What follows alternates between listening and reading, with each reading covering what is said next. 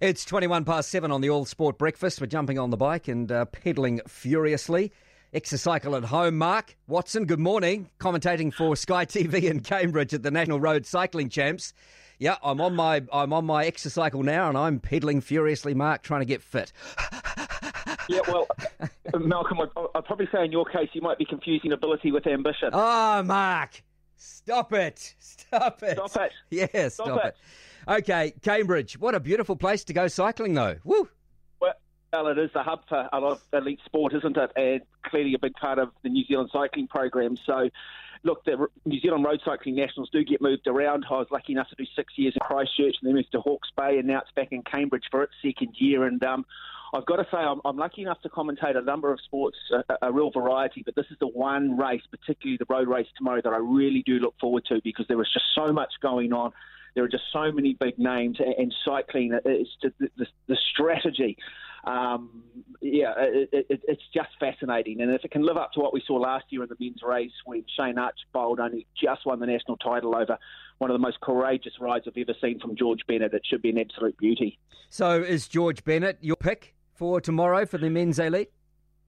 Look, I, I, it's, it's hard because we've got Black Spoke Racing here in New Zealand now, which was set up as a professional sort of um, a team, uh, what they call a trade team, who are you know really destined to ride in sort of that continental tour, which is sort of Asia, just below the Grand Tours.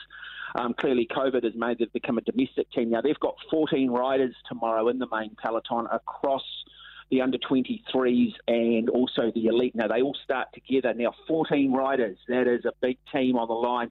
George Bennett really has himself and his young protege and Finn Fisher Black. 14 on two, I think it's going to be really, really hard for George, but you know, he had one opportunity last year, one hill climb last year, and boy, did he just put them to the sword. And, you know, he really just, he ended up losing it really just in the last kilometre. So is he the favourite? Uh, certainly, if you look at reputation and CV on paper, yes. But if you look at the dynamics of cycling, you would probably have to say Aaron Gate, um, you know, former uh, track cycling world champion, uh, won the Tour of Southland last year. He is the team leader for uh, Black Spoke Racing, and yeah, a lot of people talking about him, but also um, Anton Cooper, mountain bike, mountain yeah. biker, uh, Commonwealth Games gold medalist. Now, don't underestimate the mountain bikers; but they know how to suffer. The transition from the mountain bike to the road is very, very easy. And if there is a dark horse, could be a guy like Anton Cooper. The question is, does he have the sprinting ability if it comes down to a bunch sprint? Um, but you know, hey, maybe George Bennett forms an alliance because George is going to need some friends in the peloton tomorrow. He's yeah. going to need to talk to some of these guys and say, hey, look, I'm happy to hand over the prize money. I'm happy to pay you. I need you to work for me today. And are there many hills on this course? It's pretty flat round there, isn't it? They go up French Pass four times. Now, last okay. year they had one, one big hill climb in it, and the rest of it was predominantly flats. They have changed it. I don't think the hill climb is as steep as George would like it. Mm. Um, so, look, I think it'll race. It'll come apart at the back. Um, they're just going to hit. Yeah, look, it's going to be tough. It's going to be brutal. I mean, I think 180 kilometres, whether it's a flat ride, whether it's a hilly ride, with the quality on the start line, uh, there is going to be, you know, some people are know, people are going to bleed. Let's use that terminology. Yeah. Uh, look, the women's, but the women's race, I think, too, um, almost equally is sort of um, compelling because you've got um, Georgia Williams, who, who sort of crashed, um, didn't get an opportunity last year. She she's a former New Zealand road champion. You've got Rushlee Buchanan, who's won it four times, and then you've got the triathlete Teresa Adam. Now Teresa was the current New Zealand Ironman champion, um, Oceania Asia Pacific champion uh, uh, champion over Ironman. She just won the port of uh, well, she just won the Tauranga Half Ironman and set an incredible new race record down there. Now last year she just turned up and um, basically just you know, scared everybody. She won the time trial, and then she ended up finishing third in the actual women's road race. She was probably the strongest rider there all day. Um, but she'll have a big target on her back. They know who she is now, so that's going to make it. It's going to make it a lot harder for her. And then the last year's defending champion, the older sister of Finn Fisher Black, who won the men's time trial yesterday, Niamh. Now she's the defending champion. She goes in and then you've got Mikayla Harvey too out of Wanaka. And I've got to say, looking at the depth of the women's program, uh, you know, I don't, I don't think I think cycling's in the best space it's ever been in, terms of our road riders at the moment. I mean, Mikayla Harvey, she you know she finished fifth last year in the women's Giro d'Italia. So uh, yeah, I think both the men's and women's races just, just compelling. And I do encourage people, Malcolm, if they are cycling aficionados, they live sort of in that Cambridge or even Auckland sort of area, anywhere in that vicinity. Get yourself along, get up French Pass, watch George Bennett, you know, one of the top hill climbers mm. in the world.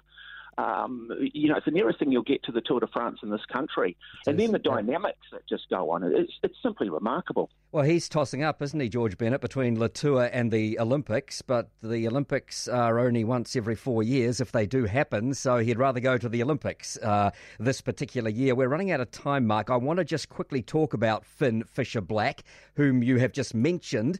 He was the under 23 men's time trial winner yesterday. He's just 19 years of age, and he actually went faster in the time trial yesterday than the senior men's winner, Aaron Gate.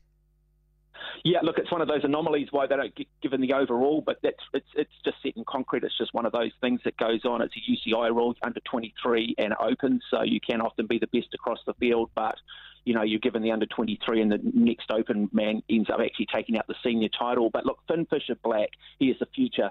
He's part of the Jumbo Visma uh, development team, which George Bennett's in.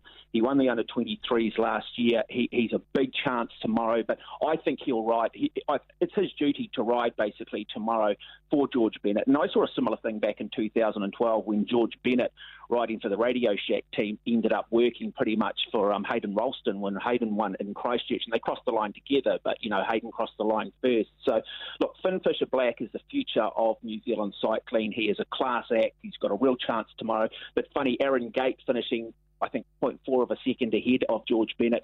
You know, your three favourites finished one, two, and three yesterday in that time trial. Mm, they did indeed. So today we've got the underage races, and then tomorrow the elite road races. What time do they go? Yeah, the women's race um, just after eight o'clock, and then the men's race quarter past ten. So there's a couple of hours in between both. Uh, the last hour and a half of each race will be on Sky Next. Uh, myself and I'm very privileged to work alongside of Greg Henderson. We'll be bringing you all the coverage of that. Um, and like I say, it all starts to happen in that sort of last hour, hour and a half. We sort of find out who's pushed the snooze button. You probably know a little bit about that, Malcolm, with your cycling training. You know, 10 minutes a day, 70 minutes a week, the difference between first and second, Malcolm. Thank you for your advice, Mark Watson.